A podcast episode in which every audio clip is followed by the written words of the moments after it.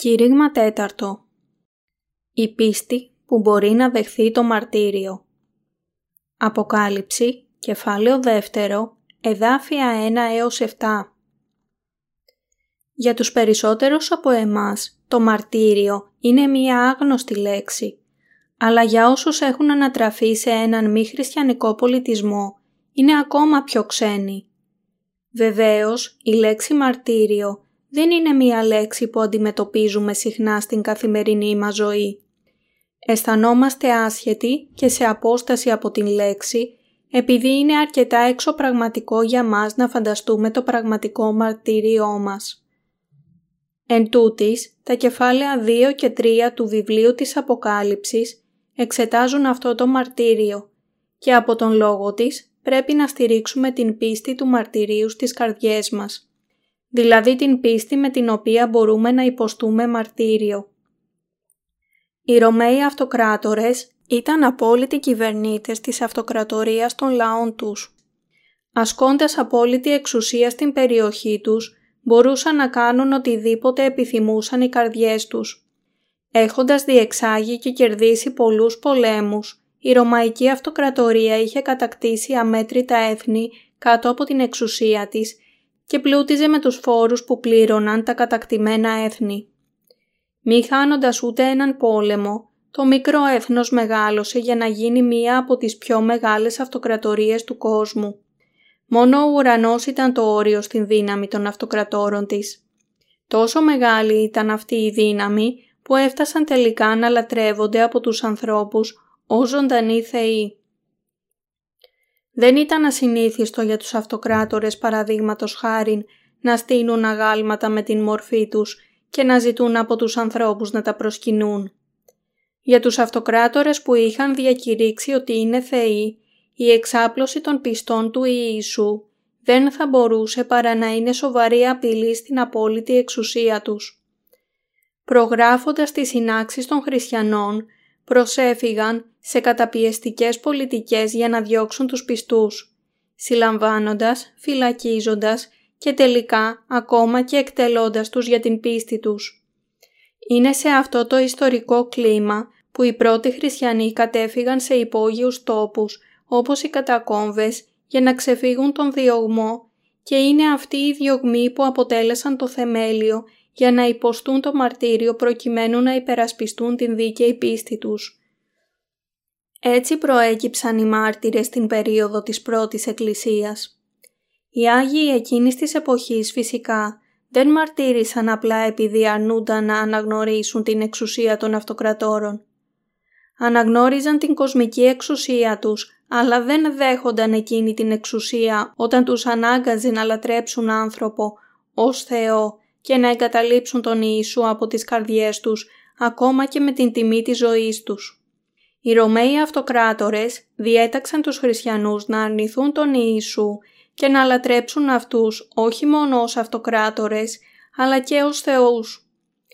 Ανίκανοι και απρόθυμοι να συνθηκολογήσουν σε αυτές τις απαιτήσεις, οι πρώτοι χριστιανοί συνέχισαν να αντιμετωπίζουν διωγμό και να υφίστανται μαρτύριο για να υπερασπιστούν την πίστη τους, ώσπου το διάταγμα των Μεδιολάνων του Μιλάνου το 313 μετά Χριστόν έφερε τελικά θρησκευτική ελευθερία. Όπως αυτοί οι προπάτορες της πίστης πριν από εμάς και εμείς επίσης θα αντιμετωπίσουμε το δίκαιο θάνατο παρά να εγκαταλείψουμε την πίστη μας. Η περικοπή για τις επτά εκκλησίες στην Μικρά Ασία δεν είναι μόνο η περιγραφή των περιστάσεων και των καταστάσεων εκείνης της εποχής, αλλά και η αποκάλυψη για τον κόσμο που πρόκειται να έρθει. Σε αυτή βρίσκεται η αποκάλυψη ότι οι υπηρέτες του Θεού και οι Άγιοι Του θα υποστούν μαρτύριο για να υπερασπιστούν την πίστη τους.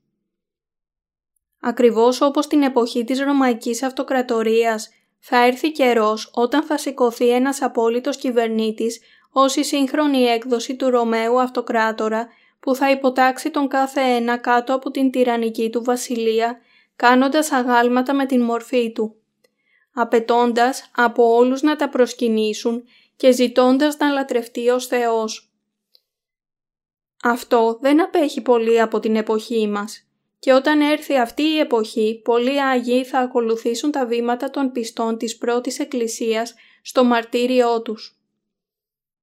Πρέπει επομένως να κρατήσουμε στις καρδιές μας τον λόγο της προειδοποίησης που ο Κύριος μας έδωσε στις επτά εκκλησίες στην Ασία. Χαιρετώντας, ενθαρρύνοντας και προειδοποιώντας τις επτά εκκλησίες στην Ασία, ο Θεός τους υποσχέθηκε ότι ο Νικόν θα φάει από το δέντρο της ζωής, το οποίο είναι στη μέση του παραδείσου του Θεού, και θα λάβει τον στέφανον της ζωής, τον αστέρα των πρωινών. Θα φάει από του μάνα του κεκριμένου και πολλά περισσότερα. Είναι η αξιόπιστη υπόσχεση του Θεού ότι σε όσους νικούν μέσω του μαρτυρίου τους θα τους δώσει όλες τις αιώνιες ευλογίες του ουρανού. Πώς λοιπόν μπορούσαν οι Άγιοι της πρώτης Εκκλησίας να αντιμετωπίσουν το μαρτύριό τους; Το πρώτο πράγμα που πρέπει να θυμηθούμε είναι ότι όσοι μπόρεσαν να υποστούν το μαρτύριο ήταν οι υπηρέτες του Θεού και οι Άγιοι Του. Δεν μπορεί ο κάθε ένας να υποστεί μαρτύριο. Το μαρτύριο μπορούν να αντιμετωπίσουν μόνο όσοι πιστεύουν στον Ιησού ως σωτήρα τους, δεν συνθηκολογούν κάτω από τον διωγμό και κρατούν στην πίστη και την εμπιστοσύνη τους στον Κύριο. Ο Απόστολος Ιωάννης που βλέπουμε εδώ να επιπλήττει την εκκλησία της Εφέσου από το νησί της εξορίας του, την Πάτμο, ήταν ο τελευταίος επιζών από τους 12 Αποστόλους του Ιησού. Όλοι οι άλλοι Απόστολοι είχαν ήδη υποστεί μαρτύριο, όπως επίσης και άλλοι Άγιοι. Μιλώντας ιστορικά, οι Άγιοι των επτά εκκλησιών στην Ασία ήταν μόνο μερικοί μεταξύ των αμέτρητων χριστιανών που υπέστησαν μαρτύριο μέχρι το 313 μετά Χριστόν. Αποφεύγοντας τον διωγμό των Ρωμαϊκών αρχών, μπήκαν κυριολεκτικά κάτω από την γη, σκάβοντας σπηλιές για να γλιτώσουν από την σύλληψή τους και συγκεντρώνονταν για λατρεία σε υπόγεια νεκροταφεία, γνωστά ως κατακόμβες. Μέσα σε όλα αυτά και πολλά περισσότερα δεν πρόδωσαν ποτέ την πίστη τους και δέχθηκαν πρόθυμα το μαρτύριό τους. Οι υπηρέτες και οι Άγιοι των επτά εκκλησιών στην Ασία, συμπεριλαμβανομένοι της Εκκλησίας της Εφέσου, παρόλο που εδώ επιπλήττονται από τον Θεό, όλοι επίσης υπέστησαν μαρτύριο. Αυτό που τους έκανε να υποστούν το μαρτύριο ήταν η πίστη τους στον Κύριο. Όλοι πίστευαν ότι ο Κύριος ήταν Θεός, ότι αφαίρεσε όλες τις αμαρτίες τους και ότι ήταν ο ποιμένας που θα τους οδηγούσε όλους στην χιλιετή βασιλεία και τους νέους ουρανούς και τη νέα γη. Ήταν αυτή η πίστη και η ελπιδοφόρα πεποίθηση που τους επέτρεψε να νικήσουν όλους τους φόβους και τον πόνο του θανάτου που συνεπαγόταν το μαρτύριό τους. Ζούμε τώρα στους έσχατους καιρούς.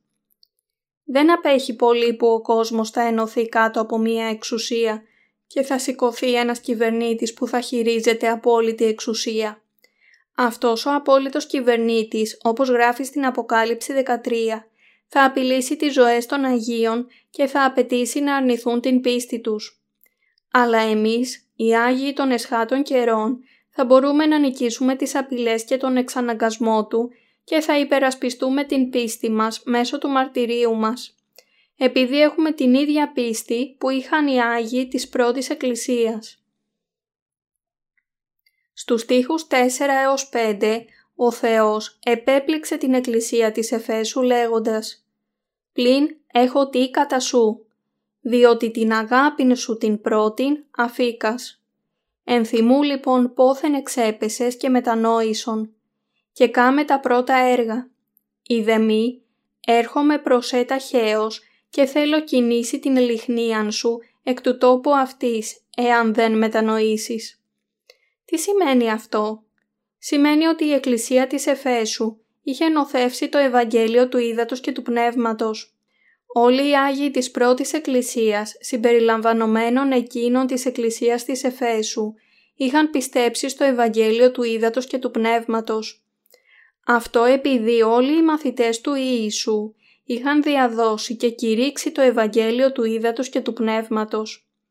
Κατά συνέπεια, το Ευαγγέλιο που οι Άγιοι εκείνης της εποχής έλαβαν από τους Απόστολους ήταν ολόκληρο το Ευαγγέλιο και όχι το ψεύτικο, ανθρώπινο Ευαγγέλιο που πιστεύει μόνο στο αίμα στον Σταυρό.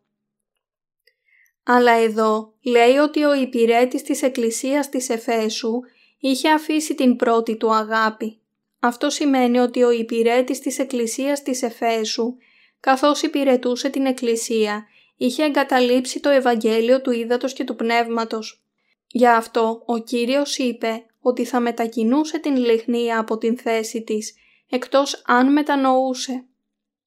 Να μετακινήσει αυτό στην λιχνία σήμαινε να αφαιρέσει την Εκκλησία, που στην συνέχεια σήμαινε ότι το Άγιο Πνεύμα δεν θα μπορούσε πλέον να λειτουργήσει στην Εκκλησία της Εφέσου. Για τον υπηρέτη της Εκκλησίας της Εφέσου, το να επιστρέψει στο Ευαγγέλιο του Ήδατος και του Πνεύματος δεν ήταν πραγματικά τόσο δύσκολο να το κάνει. Αλλά αυτό ήταν το λιγότερο από τα προβλήματά του. Αυτό που τον έφερε στο πρόβλημα ήταν ότι ο ίδιος, διότι ενώ πίστευε στο Ευαγγέλιο του Ήδατος και του Πνεύματος στην καρδιά του, απέτυχε να κηρύξει ρητά εκείνο που πίστευε. Δέχτηκε στην εκκλησία του όλους όσοι μόνο ομολογούσαν τον Ιησού ως σωτήρα τους, ακόμα κι αν δεν πίστεψαν στο Ευαγγέλιο του Ήδατος και του Πνεύματος, ενώ στην πραγματικότητα το να ομολογήσουν την πίστη τους στο Ευαγγέλιο του Ήδατος και του Πνεύματος για τους πιστούς σήμαινε να είναι προετοιμασμένοι για να δεχτούν το μαρτύριο. Ως εκ τούτου, εκείνος, με άλλα λόγια, καλωσόρισε όλους όσοι ήρθαν στην εκκλησία του, ανεξάρτητα από το αν είχαν ή όχι την ίδια πίστη στον Θεό και το Ευαγγέλιό Του, του Ήδατος και του Πνεύματος. Επειδή η είσοδος στην Εκκλησία του Θεού απαιτούσε τόσο πολύ θυσία και επειδή ο υπηρέτης της Εκκλησίας της Εφέσου φοβόταν ότι αυτές οι θυσίες θα απέτρεπαν πολλούς να ενωθούν με την Εκκλησία, απέτυχε να κηρύξει την απόλυτη αλήθεια με ακριβείς όρους. Αλλά καθώς το Άγιο Πνεύμα δεν μπορεί να κατοικήσει όπου δεν υπάρχει αλήθεια, ο Θεός είπε ότι θα μετακινούσε την λιχνία. Δεν ήταν λόγω της έλλειψης των έργων του υπηρέτη και των Αγίων της Εκκλησίας της Εφέσου που ο Θεός είπε ότι θα μετακινούσε την Εκκλησία. Μάλλον εννοούσε ότι δεν θα μπορούσε πλέον να κατοικήσει στην Εκκλησία επειδή η αλήθεια δεν μπορούσε πλέον να βρεθεί σε αυτήν. Είναι απόλυτη απέτηση να ακολουθεί το Ευαγγέλιο του Ήδατος και του Πνεύματος. Οι υπηρέτες και οι Άγιοι του Θεού πρέπει όχι μόνο να πιστεύουν σε αυτό το Ευαγγέλιο, αλλά και να το κηρύξουν και να το διδάξουν με ακριβείς και απόλυτους όρους. Επειδή μόνο σε αυτό το Ευαγγέλιο μπορούμε να βρούμε την αγάπη του Θεού, την χάρη Του και όλες τις ευλογίες Του για μας. Αντί του κηρύγματος αυτού του Ευαγγελίου, ο υπηρέτης της Εκκλησίας της Εφέσου δέχτηκε στην κοινότητά του όσους πίστευαν μόνο στο αίμα στον Σταυρό. Αλλά ακόμα και για έναν αναγεννημένο υπηρέτη, έναν Άγιο ή μία Εκκλησία, το να πιστεύει αλλά να μην κηρύττει το Ευαγγέλιο του Ήδατος και του Πνεύματος που έχει αφαιρέσει όλες τις αμαρτίες μας με το βάπτισμα του Ιησού και το αίμα του στον Σταυρό, θα καθιστούσε όλα τα έργα του Κυρίου μας άχρηστα. Ακόμα κι αν μπορεί να είμαστε ελλειπείς στα μάτια του Κυρίου, αν πιστεύουμε σε αυτό το Ευαγγέλιο και το κηρύττουμε, ο Κύριος μπορεί να κατοικήσει και να εργαστεί σε εμάς ως το Άγιο Πνεύμα. Ακόμα κι αν οι υπηρέτες του Θεού ή οι Άγιοι είναι γεμάτοι ελλείψεις, ο Κύριος μπορεί να τους διδάξει και να οδηγήσει μέσω του Λόγου Του. Στην Εκκλησία του Ευαγγελίου του Ήδατος και του Πνεύματος βρίσκεται το Άγιο Πνεύμα και η παρουσία του Αγίου Πνεύματος σε αυτήν σημαίνει ότι η Εκκλησία είναι Άγια. Δεν μπορεί να υπάρξει αγιότητα για τους υπηρέτες του Θεού ή τους Αγίους αν δεν κηρύττουν πια το Ευαγγέλιο του Ήδατος και του Πνεύματος. Ίσως μπορούν να πούν ότι δεν έχουν πλέον αμαρτία, αλλά η αγιότητα δεν μπορεί να βρεθεί εκεί που δεν κηρύττεται το Ευαγγέλιο του Ήδατος και του Πνεύματος. Αυτό το Ευαγγέλιο του Ήδατος και του Πνεύματος είναι το Ευαγγέλιο στο οποίο πίστεψαν οι Άγιοι της πρώτης Εκκλησίας. Το Ευαγγέλιο που διακηρύττει ότι ο Κύριος ήρθε σε αυτήν την γη να σώσει την ανθρωπότητα, αναλαμβάνοντας τις αμαρτίες του κόσμου με το βάπτισμά Του και παίρνοντας όλες τις αμαρτίες με τον θάνατό Του στον Σταυρό. Με το βάπτισμά Του πήρε όλες τις αδυναμίες και τις ατέλειές μας. Ο Θεός αφαίρεσε όλες τις αμαρτίες μας από την αδυναμία και τις ατέλειές μας και έχει γίνει ο αιώνιος ποιμένας μας. Όντας τόσο πλουσιοπάροχα ευλογημένος, πώς μπορεί κάποιος να ανταλλάξει τον Κύριο για έναν Ρωμαίο αυτοκράτορα και να λατρέψει ως Θεό του έναν απλό θνητό; Επειδή η χάρη του Θεού ήταν τόσο μεγάλη και τόσο άφθονη, ούτε τα θέλγητρα, ούτε οι απειλές ενός Ρωμαίου αυτοκράτορα δεν θα μπορούσαν να κάνουν τους Αγίους να αρνηθούν την αγάπη του. Και αυτοί, πρόθυμα και με χαρά, δέχτηκαν το μαρτύριο για να υπερασπιστούν την πίστη τους. Αψήφισαν και τις απειλές που επιδίωξαν να τους εξαναγκάσουν να αρνηθούν την πίστη τους και τις προσπάθειες να τους διορίσουν ως ανώτερους δημόσιους υπαλλήλους ώστε να δελεαστούν και να εγκαταλείψουν την πίστη τους για υλικά ωφέλη. Τίποτα δεν θα μπορούσε να τους κάνει να αρνηθούν την πίστη τους και να εγκαταλείψουν τον Θεό τους και αυτή η άσβεστη πίστη είναι αυτό που τους έκανε να υποστούν το μαρτύριο. Οι καρδιές των μαρτύρων ήταν γεμάτες από ευγνωμοσύνη για την χάρη και την αγάπη του Θεού που τις είχε ελευθερώσει από τις αμαρτίες τους μέσω του Ευαγγελίου του Ήδατος και του Πνεύματος. Εκείνοι που η πίστη τους δεν μπορούσε να προδώσει την αγάπη του Θεού, ο οποίος τους είχε ελευθερώσει αιώνια από τις αμαρτίες τους, δέχτηκαν μάλλον το μαρτύριο παρά την αποστασία. Θα έρθει καιρός που όπως ακριβώς οι Ρωμαίοι αυτοκράτορες απέτησαν από τους Άγιους της πρώτης Εκκλησίας να αναγνωρίσουν την θεότητά τους και να τους λατρέψουν ως θεούς, και εμείς επίσης θα εξαναγκαστούμε να αρνηθούμε την πίστη μας. Όταν συμβεί αυτό, πρέπει να ακολουθήσουμε τα βήματα των προπατόρων της πίστης και να υπερασπιστούμε την πίστη μας με το μαρτύριο. Αν και είμαστε γεμάτοι ελλείψεις, ο Θεός μας έχει αγαπήσει τόσο πολύ, ώστε έχει αναλάβει όλες τις ανεπάρκειες και τις αμαρτίες μας.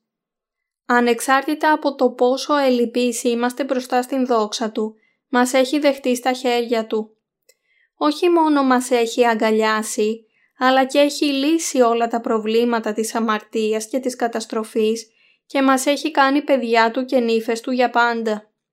Γι' αυτό δεν μπορούμε ποτέ να προδώσουμε την πίστη μας σε Αυτόν και πρόθυμα και ένθερμα θα δεχτούμε το μαρτύριο για το όνομά Του.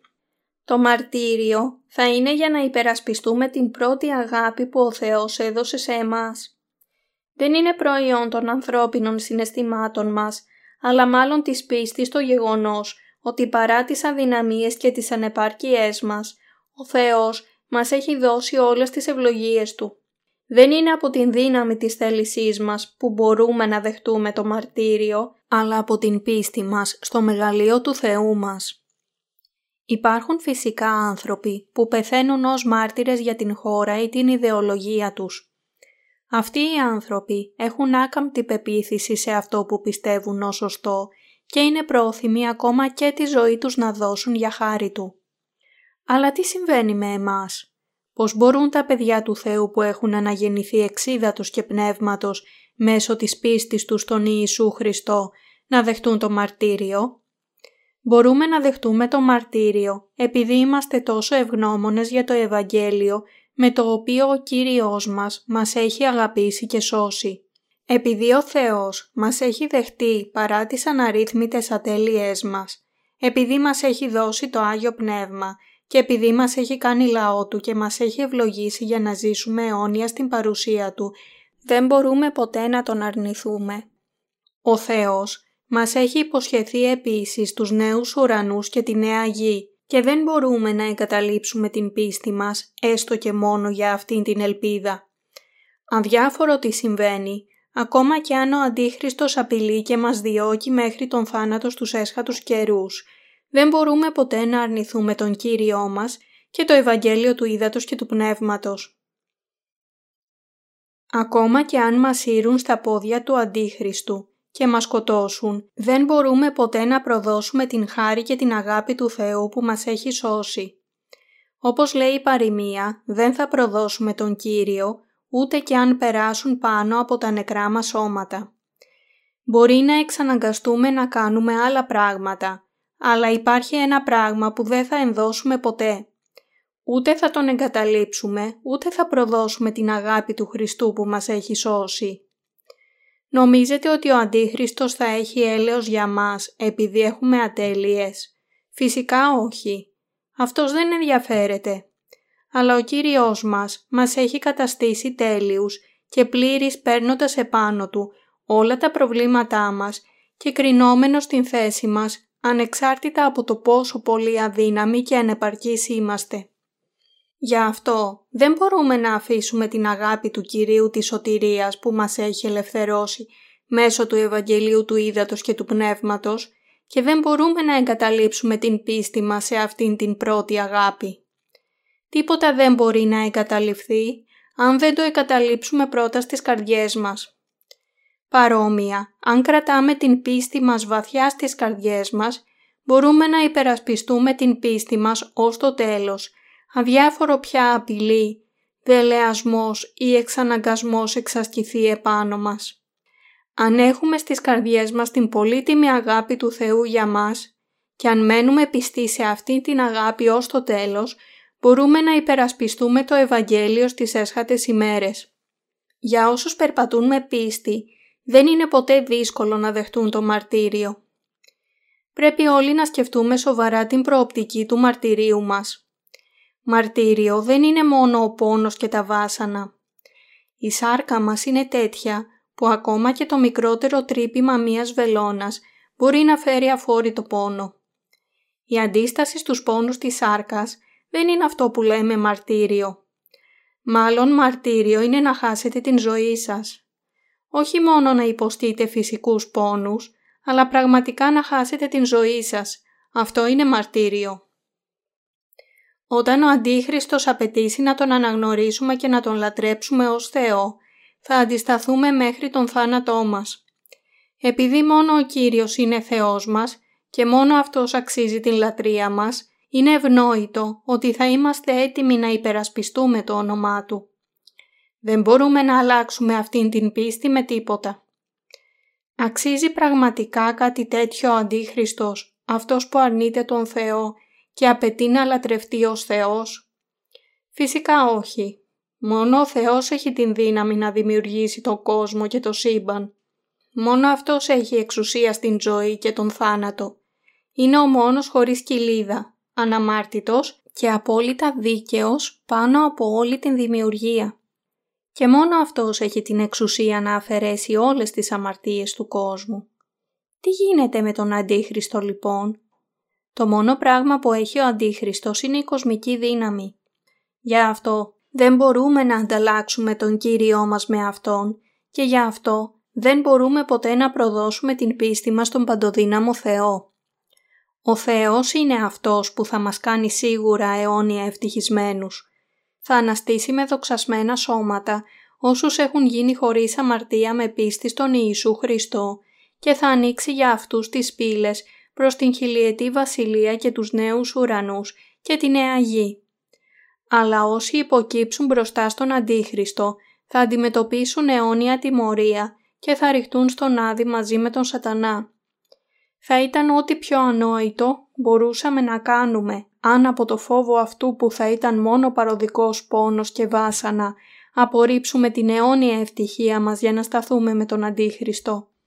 Ξέροντας αυτήν την αλήθεια, όσοι πιστεύουν στο Ευαγγέλιο του Ήδατος και του Πνεύματος στις καρδιές τους θα σταθούν θαραλέα ενάντια στον Αντίχριστο. Θα υποστούν το μαρτύριο και θα λάβουν την αιώνια ευτυχία ως ανταμοιβή για την θυσία τους. Εσείς και εγώ, όλοι, πρόκειται να υποστούμε μαρτύριο. Μην κάνετε λάθος. Όταν τελειώσει η εποχή του μαύρου ύπου, θα έρθει η εποχή του οχρού ύπου και θα αρχίσουν οι πληγές των επτά σαλπίγκων. Ο Αντίχριστος θα έρθει σίγουρα και εμείς οι Άγιοι σίγουρα θα υποστούμε μαρτύριο και με την Ανάστασή μας σίγουρα θα αρπαθούμε. και βεβαιότατα θα μπούμε στην χιλιετή βασιλεία. Γι' αυτό όλοι θα υποστούμε το μαρτύριο πρόθυμα όταν μας διώκει ο Αντίχριστος και απαιτεί τον θάνατό μας. Το κινηματογραφικό έργο «Κβο Βάντης», ένα από τα κλασικά κινηματογραφικά έργα, απεικονίζει πολλούς χριστιανούς που έδωσαν τη ζωή τους για να υπερασπιστούν την πίστη τους και έψαλαν ύμνους ακόμα και όταν πήγαιναν προς τον θάνατο. Η ταινία αυτή είναι ένα μυθιστόρημα, αλλά το ιστορικό υπόβαθρό της είναι απόλυτα αληθινό. Δηλαδή πολλοί χριστιανοί έδωσαν τη ζωή τους για να υπερασπιστούν την πίστη τους. Γιατί το έκαναν αυτό; Επειδή αυτό που τους ζητούσαν οι Ρωμαϊκές αρχές, να αρνηθούν τον Θεό, να λατρέψουν άλλους θεούς ανταυτού και να απορρίψουν την πίστη τους, δεν ήταν κάτι που μπορούσαν να δεχτούν. Αν είχαν ανταλλάξει τον Θεό τους όπως απαιτούσαν οι Ρωμαίοι αυτοκράτορες, θα είχαν αλλάξει τα πάντα. Ο αυτοκράτορας θα είχε γίνει Θεός τους, θα τους είχε υποτάξει κάτω από την τυραννία του και θα πέθαιναν στην μάχη ως λαφυρά του. Ούτε θα ελευθερώνονταν από την αμαρτία, ούτε θα ήταν σε θέση να μπουν στους νέους ουρανούς και τη νέα γη. Γι' αυτό δεν μπορούσαν να προδώσουν την πίστη τους και αντί για αυτό διάλεξαν να αντιμετωπίσουν τον βέβαιο θάνατό τους με χαρά και δοξολογία. Μπορούσαν να ψάλουν ύμνους στον Κύριο ακόμα και όταν πέθαιναν, επειδή η ελπίδα τους ήταν πολύ μεγαλύτερη από τον πόνο του θανάτου τους. Είναι απόλυτα κρίσιμο για εμάς να υπερασπιστούμε το Ευαγγέλιο του Ήδατος και του Πνεύματος. Είναι επίσης επιτακτικό να ζήσουμε με ελπίδα πιστεύοντας ότι πέρα από τον θάνατο μας περιμένει η αιώνια ζωή σε ένα νέο κόσμο, γεμάτο ευτυχία και δόξα.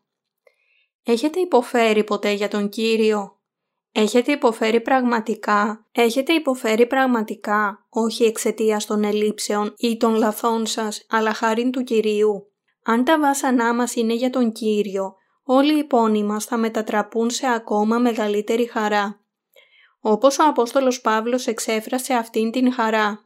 Επειδή φρονώ ότι τα παθήματα του παρόντος καιρού δεν είναι άξια να συγκριθώσει με την δόξαν την μέλουσαν να αποκαλυφθεί εις ημάς.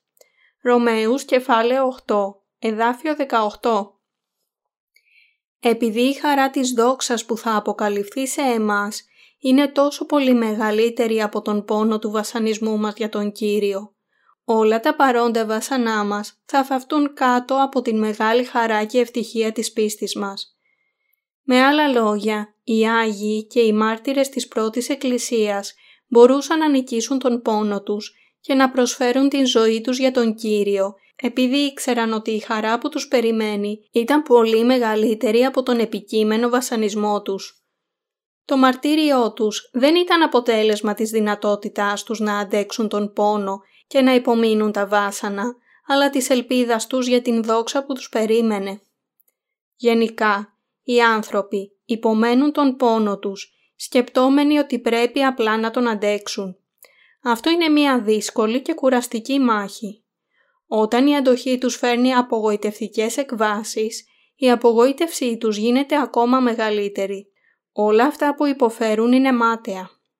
Αλλά για εμάς τους χριστιανούς, αυτό που γίνεται μεγαλύτερο είναι η χαρά και η ευτυχία της επιμονής μας, επειδή είμαστε ασφαλείς στην βεβαιότητα της ελπίδας και των ανταμοιβών μας.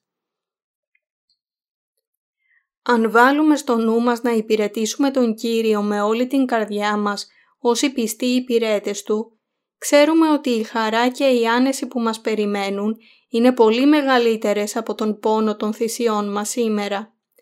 Επειδή όλες οι δυσκολίες θάβονται σε αυτήν την χαρά, μπορούμε όλοι να ζήσουμε την ζωή μας για τον Κύριο και να δεχτούμε ακόμα και το μαρτύριό μας για χάρη Του. Οι άνθρωποι έχουν ψυχές, συναισθήματα, σκέψεις και πίστη.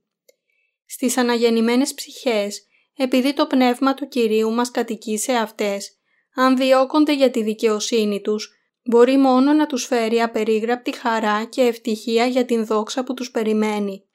Αλλά αν πρόκειται να εγκαταλείψουν την πρώτη αγάπη, ο Κύριος δεν θα διστάσει να αφαιρέσει την λιχνία. Αν όσοι υπηρετούν χαροπά το Ευαγγέλιο του Ήδατος και του Πνεύματος με όλη τους την καρδιά και την ζωή πάβουν να το κάνουν, αυτό θα μπορούσε να σημαίνει μόνο ότι άφησαν βαθμιαία την χαρά της υπηρεσίας του Ευαγγελίου, την πρώτη τους αγάπη. Ακόμα και αν δεν απέρριψαν εντελώς αυτό το Ευαγγέλιο. Ίσως ακόμα διατηρούν την προσωπική τους πίστη, αλλά αν δεν υπερηφανεύονται πλέον για το κήρυγμα του Ευαγγελίου και δεν έχουν σαφή κατανόηση αυτού που χρειάζεται για να σωθούμε, ότι το αίμα στον Σταυρό δεν είναι αρκετό για την σωτηρία, τότε η πίστη τους θα αλλοιωθεί και το μαρτύριό τους θα γίνει απρόσιτο για αυτούς. Ο Θεός θα αφαιρέσει έπειτα την λιχνία τους από την θέση της. Όσοι υπηρετούν το Ευαγγέλιο με χαρά και σταθερότητα θα μπορούν να υποστούν το μαρτύριο πρόθυμα, επειδή δεν θα έχουν αφήσει ποτέ την πρώτη τους αγάπη. Επειδή αυτοί οι άνθρωποι ευλογήθηκαν από τον Θεό για την πίστη και το κήρυγμα της αγάπης του Χριστού, μπορούν να δεχτούν το μαρτύριο. Δεν έχει σημασία πόσο ικανοί ή ταλαντούχοι είστε. Αν δεν διαδίδετε το Ευαγγέλιο του Ήδατος και του Πνεύματος, η Εκκλησία θα μετακινηθεί από την θέση της. Αυτό είναι ένα σημαντικό μήνυμα που ο Θεός θέλει να καταλάβουμε. Αν αναγνωρίζουμε και πιστεύουμε αυτήν την αλήθεια, μπορούμε να ανανεώσουμε τις καρδιές μας στους έσχατους καιρούς και να είμαστε σε θέση να υποστούμε το μαρτύριο για το όνομα του Κυρίου. Ποια είναι η θεμελιώδης ουσία που στηρίζει την πίστη μας; Είναι το Ευαγγέλιο του Ήδατος και του Πνεύματος. Αν δεν ήταν το Ευαγγέλιο του Ήδατος και του Πνεύματος, ποια θα ήταν η αξία των έργων της πίστης μας. Ο λόγος για τον οποίο μπορούμε να διατηρήσουμε την πίστη μας είναι επειδή ο Θεός μας έχει αγαπήσει και μας κρατάει στα δυνατά χέρια Του με το Ευαγγέλιο του Ήδατος και του Πνεύματος. Επειδή αυτή η αγάπη είναι μία αμετάβλητη αγάπη που μας δοξάζει, μπορούμε να διατηρήσουμε την πίστη μας και να συνεχίσουμε να την κηρύττουμε και διαδίδουμε. Παρά τις αδυναμίες μας, μπορούμε να τρέξουμε προς τον Θεό μέχρι το τέλος. Επειδή το Ευαγγέλιο του Ήδατος και του Πνεύματος μας έχει σώσει και επειδή σε αυτό το Ευαγγέλιο βρίσκεται η αγάπη του Χριστού. Είμαστε γεμάτοι ελλείψεις, αλλά επειδή έχουμε ντυθεί με το Ευαγγέλιο του Ήδατος και του Πνεύματος που είναι γεμάτο από την αγάπη του Κυρίου μας, μπορούμε να αγαπήσουμε τους αδελφούς και τις αδελφές μας τους υπηρέτες του Θεού και όλες τις ψυχές του κόσμου. Θεμελιακά, η τέλεια αγάπη είναι πάνω από την δύναμη του ανθρώπου. Επειδή δεν υπάρχει καθόλου αγάπη μεταξύ μας, εξαιτίας του εγωισμού, είμαστε ανίκανοι να αγαπήσουμε οποιονδήποτε άλλο παρά μόνο τον εαυτό μας. Πολλοί άνθρωποι εξαπατώνται από αυτό που παρουσιάζεται στην επιφάνεια παρασυρμένοι από την ακτινοβολία της πρόσωψης που είναι μόνο επιφανειακή. Κρίνουν τους ανθρώπους σύμφωνα με υλικά και εξωτερικά πράγματα που έχουν, αλλά μεταξύ των αληθινών πιστών υπάρχει η αγάπη του Θεού. Αυτή είναι που μας ικανώνει να διαδώσουμε το Ευαγγέλιο, την τέλεια αγάπη του Κυρίου μας. Ο Κύριος μας ήρθε σε αυτήν τη γη, βαπτίστηκε για να δεχτεί όλες τις ατέλειές μας και μας καθάρισε από όλες τις αμαρτίες μας για να μας σώσει. Πώς λοιπόν θα μπορούσαμε να αφήσουμε ποτέ την πρώτη αγάπη Του που μας έχει κάνει παιδιά του Θεού; Μπορεί να έχουμε ελλείψει σε πολλές πτυχές, αλλά δεν πρέπει ποτέ να υστερήσουμε στην πίστη μας σε αυτήν την αλήθεια. Πρέπει να κηρύξουμε αυτό το Ευαγγέλιο με απόλυτη πίστη. Αυτό που απαιτείται σε περίοδους δοκιμασίας είναι ακριβώς αυτή η πίστη στο Ευαγγέλιο του Ήδατος και του Πνεύματος. Όταν αντιμετωπίζουμε δοκιμασίες και θλίψεις, η δύναμη για να υπερασπιστούμε την πίστη μας και να νικήσουμε τις δυσκολίες θα προέλθει μόνο από την πίστη στο Ευαγγέλιο του Ήδατος και του Πνεύματος.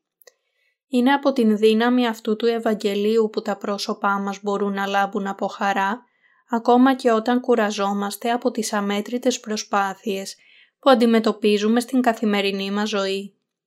Αυτή είναι η αγάπη του Κυρίου μας.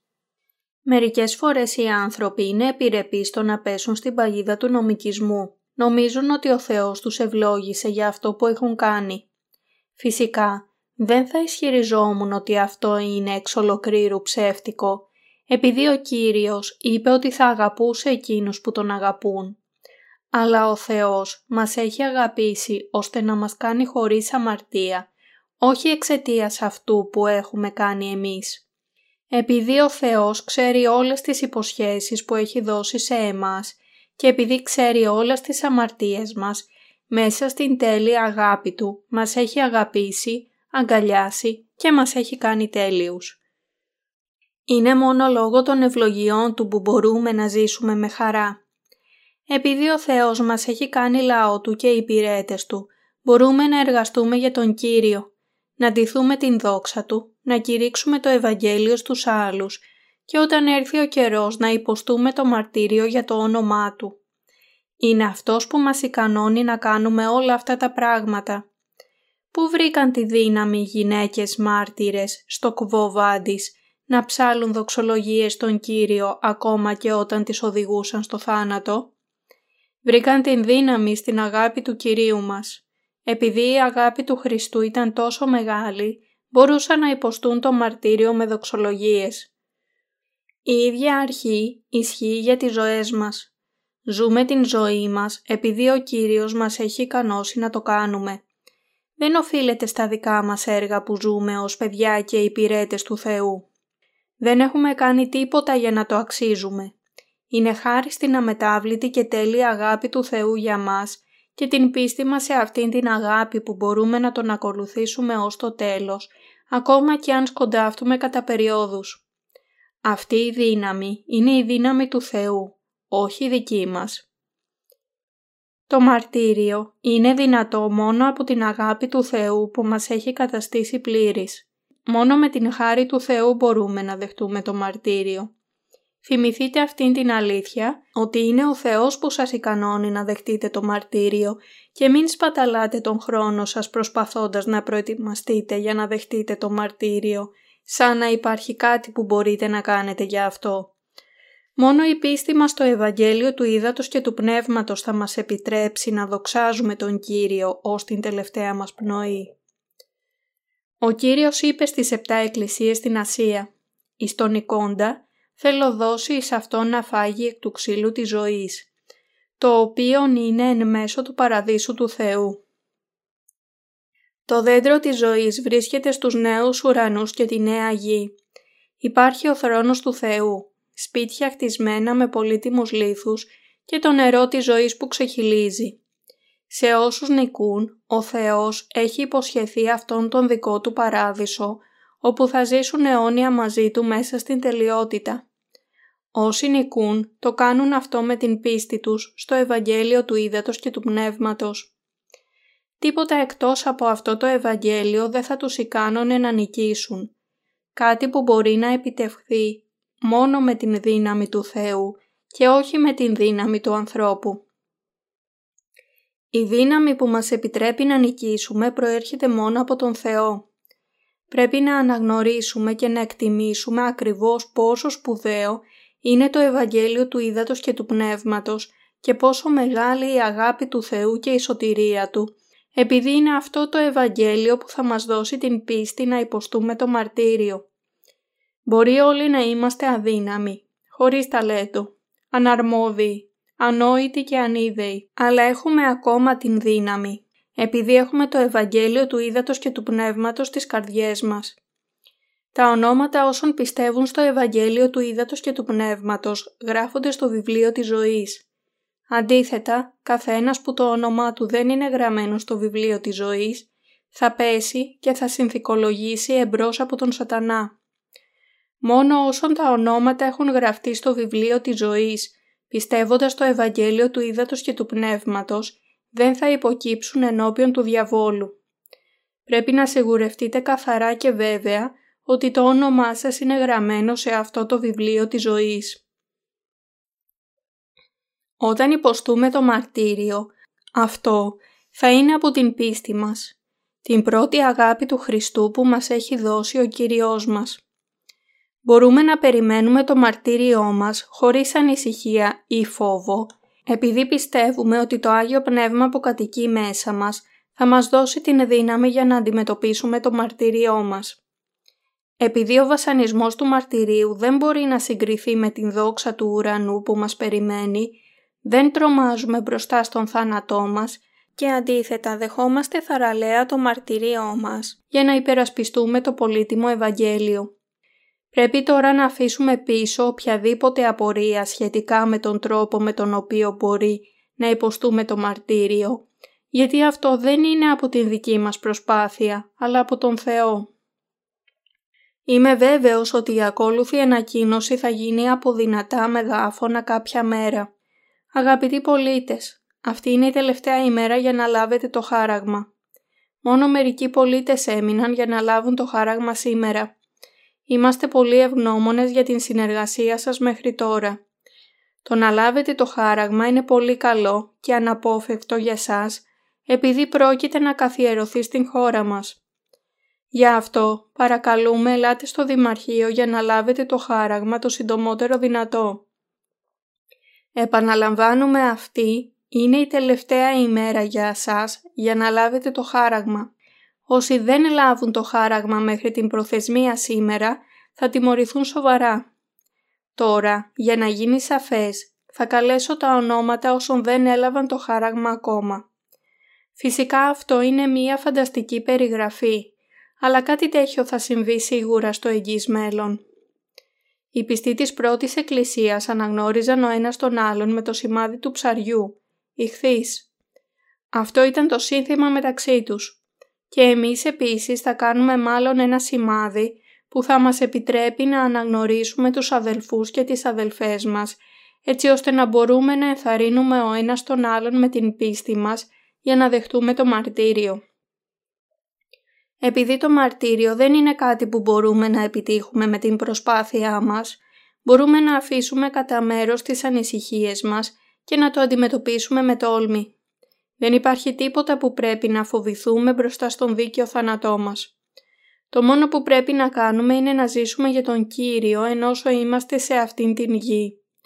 Μπορούμε να προσφέρουμε τους εαυτούς μας τον Κύριο επειδή ξέρουμε ότι προοριζόμαστε για να υποστούμε το μαρτύριο για το όνομα του Θεού μας.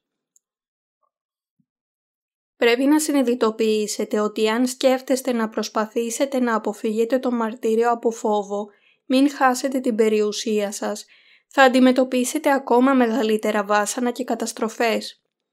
Πρέπει να γίνετε άνθρωποι πίστης που γνωρίζοντας ότι θα υποστούν μαρτύριο για τον Χριστό, ζουν τη ζωή τους για τον Κύριο μέχρι το τέλος τους. Όταν αναγνωρίζουμε ότι θα υποστούμε μαρτύριο, θα γίνουμε σοφότεροι στην πίστη μας, στο νου και στην πραγματική ζωή μας. Αυτή η γνώση είναι η θεραπεία για τον εγωισμό μας, που μας επιτρέπει να αφήσουμε πίσω όλους τους μακρόχρονους κοσμικούς δεσμούς. Δεν σημαίνει ότι πρέπει να σταματήσουμε να ζούμε, αλλά ότι πρέπει να ζούμε για τον Κύριο. Έως ότου η δύναμη του Θεού ρίξει τον σατανά μέσα στην Άβυσσο, ζούμε για τον Κύριο που μας έχει σώσει, παλεύοντας και νικώντας τον σατανά και τον Αντίχριστο και δίνουμε όλη την δόξα της νίκης στον Θεό και μόνο σε Αυτόν. Ο Θεός θέλει να δοξαστεί μέσα από εμάς. Ευχαριστώ τον Κύριο που μας ικανώνει να Του δώσουμε δόξα με την πίστη μας, που μας έχει δώσει τόσα πολλά. Πιστεύουμε ότι ο Κύριος θα επιστρέψει σύντομα για να μας παραλάβει. Όταν πολλές ψυχές επιστρέψουν στον Θεό στους έσχατους καιρούς, ο Θεός θα τις παραλάβει όλες στα χέρια Του και θα τις πάρει μακριά. Όπως λέει ο Θεός στην Εκκλησία της Φιλαδέλφειας στην Αποκάλυψη κεφάλαιο 3 εδάφιο 10 «Επειδή εφύλαξα στον λόγον της υπομονής μου και εγώ θέλω σε φυλάξει εκ της ώρας του πειρασμού ή της μέλη να έλθει επί της οικουμένης όλης, δια να δοκιμάσει τους κατοικούντες επί της γης. Ο Θεός σίγουρα θα εκπληρώσει τον λόγο της υπόσχεσής Του. Με την φράση «εφύλαξα στον λόγον της υπομονής μου», ο Θεός αναφέρεται στις πιστές ζωές των Αγίων. Αυτό σημαίνει ότι έμειναν ακλόνητοι στην πίστη τους, αδιάφορο τι έλεγαν ή έκαναν οι άλλοι σε αυτούς. Όταν ο Θεός λέει ότι θέλω σε φυλάξει εκ της ώρας του πειρασμού, εννοεί ότι όσοι έχουν τηρήσει την εντολή του να υπομείνουν, θα απαλλαχθούν από τις δοκιμασίες της πίστης. Με άλλα λόγια, όταν έρθει ο καιρός της δοκιμασίας και του μαρτυρίου, ο Θεός θα μας αρπάξει μακριά, καθώς ζούμε πιστά την καθημερινή μας ζωή υπηρεσίας και προσευχής. Όταν βάλουμε στο νου μας ότι πρόκειται να υποστούμε μαρτύριο, οι καρδιές μας θα καθαριστούν από όλα τα συντρίμια και ως αποτέλεσμα η πίστη μας θα γίνει ακόμα ισχυρότερη. Πρέπει να ζήσουμε την ζωή της πίστης μας σήμερα ενώπιον του Θεού, με την ανάμνηση της υπόσχεσης του Θεού, ότι με το μαρτύριό μας όλοι θα φυλαχτούμε από την ώρα του πειρασμού. Πρέπει να ζήσουμε με λίγα λόγια με την πίστη μας. Η σημερινή εποχή είναι η εποχή της Αποκάλυψης. Υπάρχουν πολλοί ανόητοι χριστιανοί που αγνοώντας τον Λόγο του Θεού προσκολώνται γρήγορα πάνω στην ψεύτικη πίστη τους, στο δόγμα της αρπαγής πριν από την μεγάλη θλίψη. Όταν έρθει η τελευταία ημέρα θα ανακαλύψουν πόσο λάθος είχαν κάνει. Οι ημέρες της επιρροής και δύναμης τους είναι μετρημένες.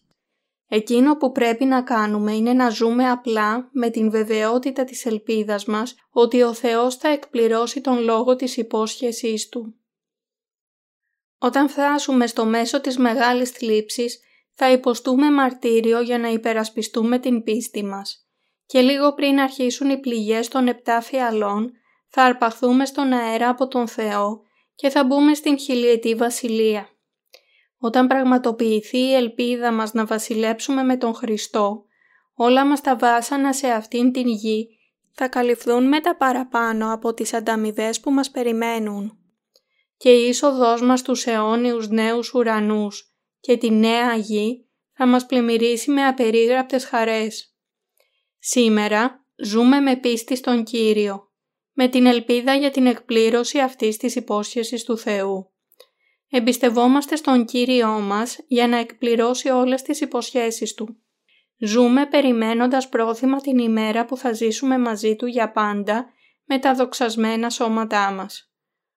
Ευχαριστώ τον Κύριο που μας έδωσε το Ευαγγέλιο της τέλειας απαλλαγής από την αμαρτία για να μας ικανώσει να δεχτούμε το μαρτύριο, για να υπερασπιστούμε την πίστη μας σε Αυτόν και που μας έχει μεταξύ των ευλογημένων Του. Το υπόβαθρο της εκκλησίας της Εφέσου. Η Έφεσος ήταν μία μεγάλη πόλη λιμάνι της Ρωμαϊκής Αυτοκρατορίας στην περιοχή της Μικράς Ασίας. Ήταν κέντρο επορίου και θρησκευτικών δραστηριοτήτων.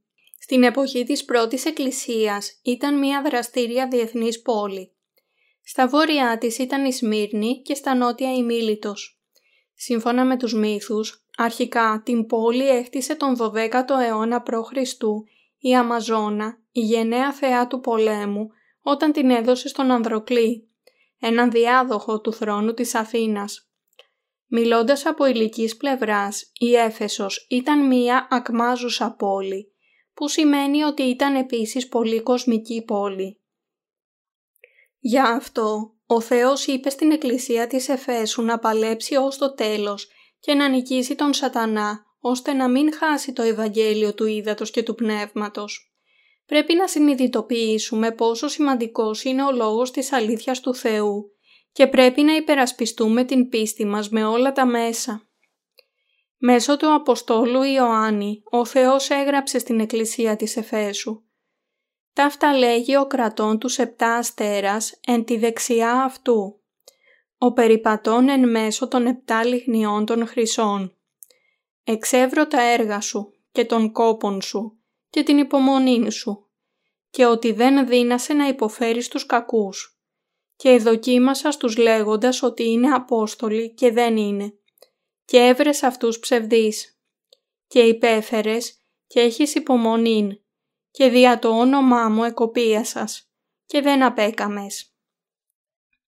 Η Εκκλησία της Εφέσου επενέθηκε από τον Θεό για τα έργα της, την υπομονή της, την μη ανοχή του κακού και για τον έλεγχο και αποκάλυψη των ψεύτικων Αποστόλων, για το ακούραστο έργο της για χάρη του ονόματός του και την αιμονή και την υπομονή της. Αλλά η Εκκλησία της Εφέσου επίσης επιπλήχθηκε για τα λάθη της. Η περικοπή συνεχίζει. Πλην έχω τι κατά σου διότι την αγάπην σου την πρώτην αφήκας. Ενθυμού λοιπόν πόθεν εξέπεσες και μετανόησον. και κάμε τα πρώτα έργα. Ιδεμή, έρχομαι προς έταχαίως και θέλω κινήσει την λιχνίαν σου εκ του τόπου αυτής, εάν δεν μετανοήσεις. Έχεις όμως τούτο, ότι μισείς τα έργα των Νικολαϊτών, τα οποία και εγώ μισώ. Όστις έχει οτίον, ας ακούσει τι λέγει το πνεύμα προς τας εκκλησίας. Εις τον εικόντα θέλω δώσει εις αυτό να φάγει εκ του ξύλου της ζωής, το οποίο είναι εν μέσω του παραδείσου του Θεού. Στην παραπάνω περικοπή λέει ότι ο Θεός μισεί τους Νικολαίτες. Ως Νικολαίτες εδώ αναφέρεται μία συγκεκριμένη ομάδα πιστών που είχαν σταθεί ενάντια στον Θεό, την Εκκλησία Του και την αλήθεια Του. Εκείνο που έκαναν οι Νικολαίτες παρουσιάζεται λεπτομερέστερα στην επόμενη περικοπή που απευθύνεται στην Εκκλησία της Περγάμου. Τα κακά έργα των Νικολαϊτών Στην Αποκάλυψη κεφάλαιο δεύτερο, εδάφιο 14 λέει «Έχω όμως κατά σου ολίγα, διότι έχεις εκεί την άς κρατούντας την διδαχήν του Βαλαάμ, ώστι σε δίδασκε τον Βαλάκ να βάλεις σκάνδαλον ενώπιον των ιών Ισραήλ, ώστε να φάγωσιν ειδωλόθητα και να πορνεύσωσιν. Η παραπομπή για αυτήν την περικοπή μπορεί να βρεθεί στο κεφάλαιο 22 του βιβλίου των αριθμών, όπου υπάρχει η ιστορία του Βαλάκ, βασιλιά των Μωαβιτών. Μετά την έξοδό τους από την Αίγυπτο, ώσπου να φτάσουν οι Ισραηλίτες στις πεδιάδες του Μωάβ στην Χαναάν, είχαν κατακτήσει επτά φυλές της γης, καθώς ο Βούς κατατρώγει των χόρτων της πεδιάδος.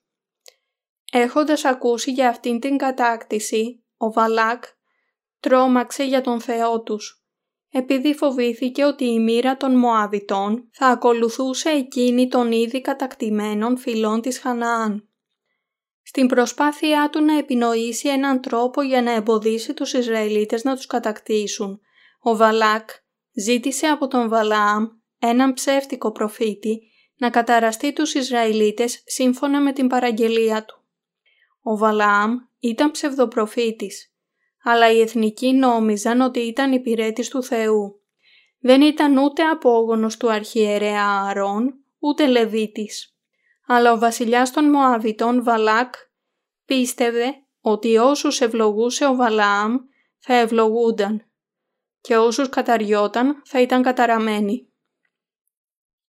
Εκείνη την περίοδο ο Βαλάαμ, αν και ψευδοπροφήτης, ήταν διάσημος σε όλη την χώρα ως ξακουστός μάγος.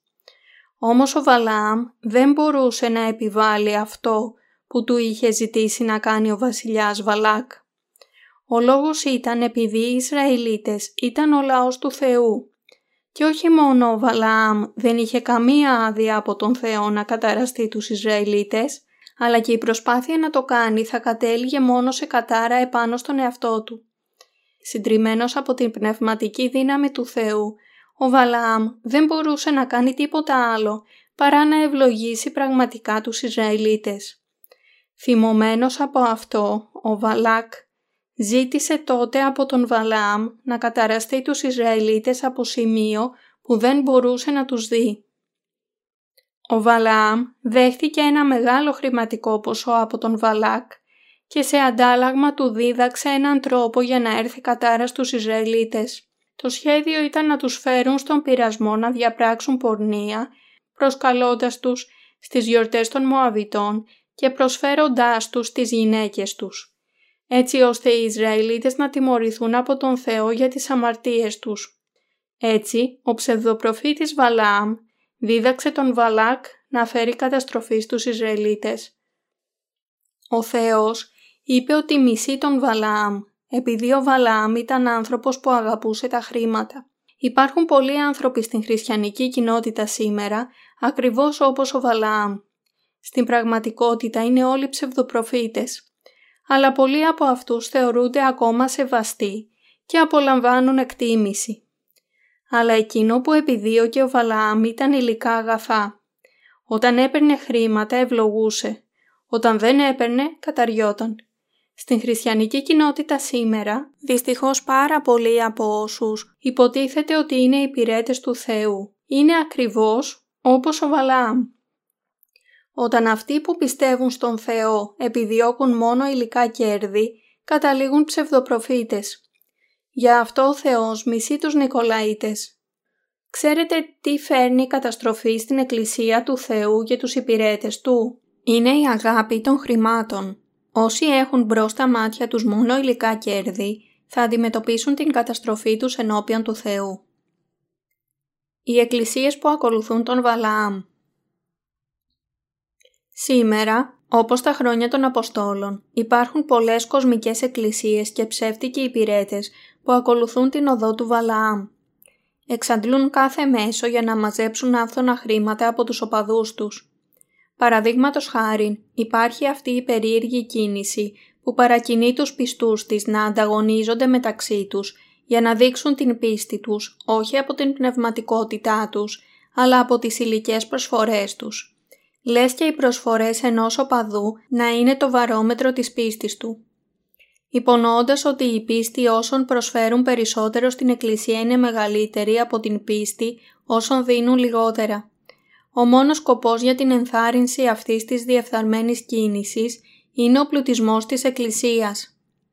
Είναι φυσικά θαυμάσιο πράγμα όταν οι πιστοί αποφασίζουν να υπηρετήσουν τον Θεό και το Ευαγγέλιό Του από τις ειλικρινείς καρδιές τους.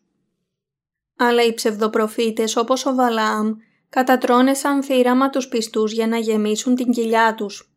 Υποκινούν τους οπαδούς τους σε ανταγωνισμό υλικών προσφορών, όπως «πρόσφερα τακτικά τα δέκατά μου και ο Θεός με αντάμυψε με δεκαπλάσιες ευλογίες στην επιχείρησή μου». Εξαπατημένοι από τον Βαλάμ, οι ανυποψίαστοι πιστοί νομίζουν ότι αυτός είναι ο τρόπος της αληθινής πίστης, ενώ στην πραγματικότητα είναι ο δρόμος της πτώχευσής τους και πνευματικά και υλικά, της ψεύτικης υπερηφάνειας και τελικά της καταστροφής τους. Τα έργα των Νικολαϊτών δεν είναι τίποτε άλλο από τα έργα του Βαλαάμ. Ακριβώς όπως ο Βαλαάμ στην πλεονεξία του δίδαξε τον Βαλάκ να βάλει σκάνδαλο μπροστά στους Ισραηλίτες, πολλοί που υποστηρίζουν ότι είναι υπηρέτες του Θεού στη χριστιανική κοινότητα σήμερα, ενδιαφέρονται μόνο για τις τσέπες των εκκλησιασμάτων τους. Όσοι παραπλανώνται από αυτούς τους ψευδοπροφήτες καταλήγουν με άδεια χέρια αφού έχουν δώσει όλα τους τα υπάρχοντα σε αυτούς τους ψεύτικους ποιμένες και ακόμα χειρότερο, αργά ή γρήγορα θα έρθουν στα σύγκαλά τους και θα συνειδητοποιήσουν ότι αυτό που είχαν πιστέψει ήταν εντελώς ψεύτικο. Στο τέλος θα κατηγορήσουν την ψεύτικη εκκλησία και θα καταλήξουν να αποκηρύξουν την πίστη τους. Δυστυχώς, η θλιβερή πραγματικότητα είναι ότι αυτή η σκοτεινή παρούσα κατάσταση δεν είναι ασυνήθιστη ακόμα και στις αποκαλούμενες Ευαγγελικές Εκκλησίες. Εξαπατημένοι από τον Βαλάμ, πολλοί πιστοί παραπλανώνται από αυτήν την απάτη και καταλήγουν εγκαταλείποντας την Εκκλησία. Οι γραφές μας λένε ότι ο Θεός μισεί τα έργα των Νικολαετών. Αν ακολουθήσουμε τους Νικολαίτες θα χάσουμε την πίστη μας στον Θεό. Έχουμε πολλές μαρτυρίες που μας έδωσε ο Θεός και όλες αυτές είναι πνευματικοί θησαυροί. Αλλά η επιδίωξη υλικών κερδών με την χρησιμοποίηση των προσφορών είναι κάτι που πρέπει να αποφύγουμε επειδή είναι ο τρόπος των Νικολαϊτών που μισεί ο ίδιος ο Θεός. Πίστη με χαρακτήρα Ο Θεός προειδοποίησε ενάντια στα έργα των Νικολαϊτών και στις επτά εκκλησίες στην Ασία. Επιπλέον τους υποσχέθηκε ότι όσοι νικούν θα φάνε από το δέντρο της ζωής. Όταν υπηρετούμε τον Κύριο, το κάνουμε από πίστη, λόγω της ευγνωμοσύνης μας για την λύτρωσή Του και λόγω της γνώσης ότι η διάδοση του Ευαγγελίου του Ήδατος και του Πνεύματος είναι ακριβώς το σωστό πράγμα που πρέπει να κάνουμε. Δεν υπηρετούμε τον Θεό για να δειχτούμε στους άλλους ή επειδή αυτό μας κάνει να φαινόμαστε καλοί. Αν το κάνουμε έτσι, αυτό δεν είναι αληθινή υπηρεσία, ούτε αληθινή πίστη. Στην Εκκλησία του Θεού πρέπει να είμαστε πολύ προσεκτικοί για αυτά τα έργα των Νικολαετών. Γι' αυτό ο Κύριος προειδοποίησε και τις επτά εκκλησίες της Ασίας για τους Νικολαίτες. Ξέρετε γιατί πολλές από τις εκκλησίες που δεν είναι αναγεννημένες έχουν αυξηθεί τόσο πολύ και τόσο γρήγορα; Επειδή αυτό που έκτισε αυτές τις εκκλησίες ήταν ψεύτικη πίστη και ψεύτικες μαρτυρίες. Οι υπηρέτες του Θεού δεν πρέπει ποτέ να εκμεταλλεύονται τα πίμνιά τους για να γεμίζουν την κοιλιά τους. Η αληθινή πίστη πιστεύει στην σωτηρία που ο Θεός μας έδωσε με το βάπτισμα του Ιησού, το αίμα του στο σταυρό και την τιμωρία τους στην θέση μας. Αλλά πολλές εκκλησίες και αναγεννημένες και όχι χρησιμοποιούν μαρτυρίες για να επιτεθούν στις τσέπες των εκκλησιασμάτων τους. Πρέπει να είστε προσεκτικοί και αρκετά σοφοί για να αναγνωρίσετε ότι ενώ οι αληθινές μαρτυρίες είναι επικοδομητικές για την πίστη σας και για να δοξάζουν τον Θεό, οι ψεύτικες είναι παγίδα για σας. Όλες οι πλουσιότερες εκκλησίες στον κόσμο σήμερα διευθύνονται από λειτουργούς που είναι ακριβώς όπως ο Βαλαάμ. Οι ηγέτες των εκκλησιών που ακολουθούν την οδό του Βαλαάμ χρησιμοποιούν τις εκκλησίες τους για να εκμεταλλευτούν τους οπαδούς τους και να προάγουν μόνο τα υλικά συμφέροντά τους. Οι χριστιανοί ηγέτες όπως ο Βαλαάμ αρπάζουν τα χρήματα από τους οπαδούς τους παρακινώντας τους σε έναν ανταγωνισμό υλικών προσφορών. Απεχθάνομαι εντελώς τα έργα τους. Η αληθινή ζωή της πίστης αρχίζει μόνο με πίστη. Πρέπει να είμαστε αρκετά σοφοί για να αποφύγουμε τις παγίδες των Νικολαϊτών που ο σατανάς έχει στήσει. Ο κάθε ένας πρέπει να ξέρει ποιες είναι οι πράξεις των Νικολαϊτών και δεν θα εξαπατηθεί ποτέ από τους υπηρέτες του σατανά, η πλεονεξία των οποίων δεν ξέρει κανένα όριο. Οι υπηρέτες του Θεού ειδικότερα πρέπει να είναι εξαιρετικά προσεκτικοί εμπροκειμένου. Αυτό περιλαμβάνει τους θρησκευτικούς λειτουργούς. Όταν η θρησκευτική λειτουργία απορροφώνται υπερβολικά από τα υλικά αποκτήματά τους, τι αυτοκίνητα οδηγούν, πόσο μεγάλα είναι τα σπίτια τους, πόση ακίνητη περιουσία έχουν, πόσο μεγάλος είναι ο τραπεζικός τους λογαριασμός, τότε θα καταλήξουν να διαφύρουν τις εκκλησίες τους, οδηγώντας τις στην πορεία των Νικολαϊτών. Ο Θεός είπε στις επτά εκκλησίες στην Ασία να προσέχουν ιδιαίτερα σε αυτό το ζήτημα. Ο άνθρωπος που έχει την πίστη του Βαλαάμ επιδιώκει μόνο υλικά κέρδη, την δόξα του εαυτού του και τελικά σκοπεύει να γίνει ιδρυτής μιας νέας θρησκευτικής παράταξης. Η Εκκλησία του Θεού δεν πρέπει να αναζητάει μόνο υλική περιουσία για τον εαυτό της. Δεδομένου ότι ο Θεός μας έχει υποσχεθεί ότι θα ευλογήσει όσους ακολουθούν το Ευαγγέλιο του Ήδατος και του Πνεύματος, πρέπει να χρησιμοποιήσουμε τα υλικά μας αποκτήματα για να κηρύξουμε το Ευαγγέλιο και όχι για να τα αποθηκεύουμε σε αυτήν την γη. Απορρίψτε τους ψεύτικους ποιμένες.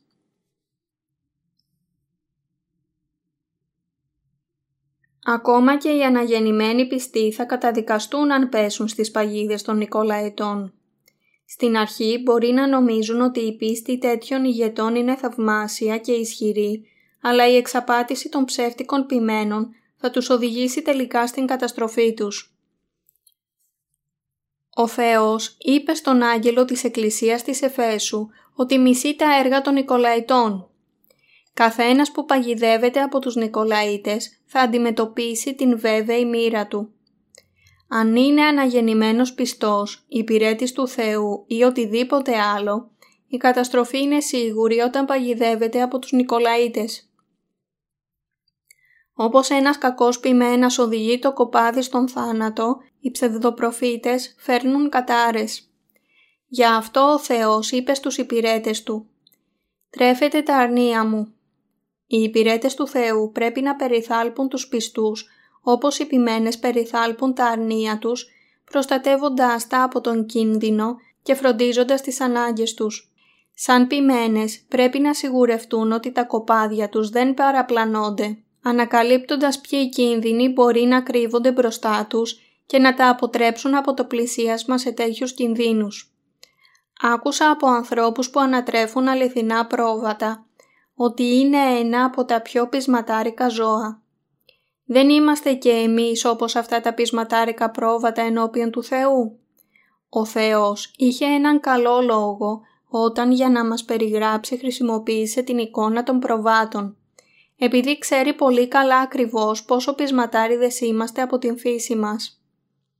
Γιατί ο Θεός μίλησε επανειλημμένα στις επτά εκκλησίες στην Ασία για τα έργα των Νικολαϊτών, της Ιεζάβελ και του Βαλάμ; Γιατί υποσχέθηκε σε όσους νικούν ότι θα τους δώσει να φάνε από το δέντρο της ζωής. Το έκανε για να μας διδάξει ότι είμαστε άγρυπνοι απέναντι στις εξαπατήσεις των ψευδοπροφητών.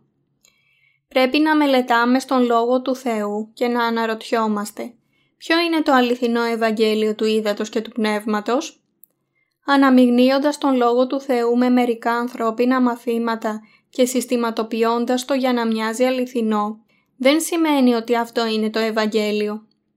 Υπάρχει αυθονία από υπέροχα επεξεργασμένα και δημοσιευμένα κηρύγματα στον σημερινό χριστιανισμό που δεν έχουν καμία σχέση με το Ευαγγέλιο του Ήδατος και του Πνεύματος. Πολλοί διάσημοι ιεροκήρυκες χρησιμοποιούν ακόμα και επαγγελματίες που γράφουν κηρύγματα για λογαριασμό τους και το μόνο που κάνουν εκείνοι είναι απλά να διαβάζουν αυτά τα κείμενα που προετοιμάζονται από κάποιους άλλους. Δεν πρέπει ποτέ να παγιδευτούμε από τους Νικολαίτες. Η αναγεννημένη εκκλησία πρέπει να είναι πολύ προσεκτική ώστε να μην επιδιώκει υλικά κέρδη. Η θρησκευτική λειτουργία ειδικότερα πρέπει να είναι πάντα άγρυπνη, ενώ έτσι πρέπει να κάνει και καθένας στο εκκλησίασμα.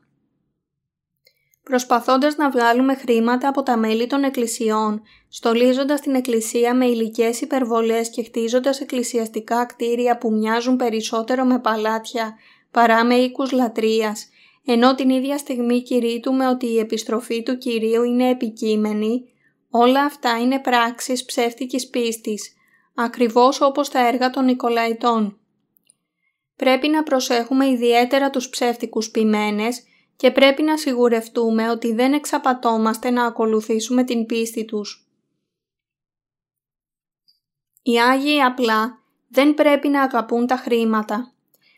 Αυτό που πρέπει μάλλον να αγαπήσουμε και να κρατήσουμε είναι το Ευαγγέλιο του Ήδατος και του Πνεύματος, η πρώτη αγάπη του Θεού. Μέχρι την ημέρα που θα Τον συναντήσουμε, πρέπει να ζήσουμε τις πιστές ζωές μας στηριγμένοι πάνω στην αλήθεια ότι Εκείνος μας έχει σώσει με το είδωρ και το αίμα του Χριστού. Πρέπει να πιστέψουμε στον Λόγο του Θεού ότι ο Ιησούς έχει αφαιρέσει όλες τις αμαρτίες μας με το βάπτισμά Του και τον θάνατό Του στον Σταυρό. Όσοι ακολουθούν τους Νικολαίτες ποτέ δεν κηρύττουν το Ευαγγέλιο του Ήδατος και του Πνεύματος.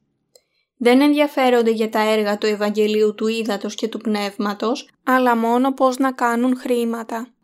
Αυτοί είναι οι Βαλάμ του σήμερα που έβαλαν σκάνδαλο εμπρός από τους Ισραηλίτες και τους οδήγησαν στην καταστροφή τους. Πρέπει να το θυμάστε αυτό. Ο Βαλάμ σκοτώθηκε τελικά από τον Ιησού του Ναβί. Όπως διηγείται το βιβλίο του Ιησού του Ναβί, αυτός ο ψευδοπροφήτης σκοτώθηκε από το ξύφος του Ιησού του Ναβί όταν οι Ισραηλίτες κατέκτησαν την Χαναάν. Ο Βαλάμ σκοτώθηκε επειδή δεν ήταν αληθινός υπηρέτης του Θεού. Όλοι όσοι χρησιμοποιούν το όνομα του Χριστού για να εκμεταλλευτούν τους αθώους πιστούς και να ταΐσουν την κοιλιά τους, είναι η σημερινή Βαλάμ. Πρέπει να θυμόμαστε ότι ο Βαλάμ χρησιμοποίησε όλα τα μέσα για να ταΐσει την πλεονεξία του. Ο Θεός είπε στους υπηρέτες της Εκκλησίας της Εφέσου «Εις τον εικόντα θέλω δώσει εις αυτό να φάγει εκ του ξύλου της ζωής, το οποίο είναι εν μέσω του παραδείσου του Θεού». Για να το πούμε διαφορετικά, αυτή η περικοπή σημαίνει επίσης ότι όσοι υποχωρούν και χάνουν θα πεθάνουν. Αυτοί που ακολουθούν την οδό του Βαλάμ χάνουν. Η πορεία τους οδηγεί στον θάνατο. Ο Θεός μας έδωσε τον λόγο της προειδοποίησής Του, έτσι ώστε να μην πέσουμε στην παγίδα των Νικολαϊτών και τον ευχαριστώ για αυτό. Αποτελεί ειλικρινή ελπίδα και προσευχή μου να μην ενδώσετε στους υλικούς πειρασμούς και να μην καταλήξετε εγκαταλείποντας τον Θεό εξαιτίας της πλεονεξίας σας.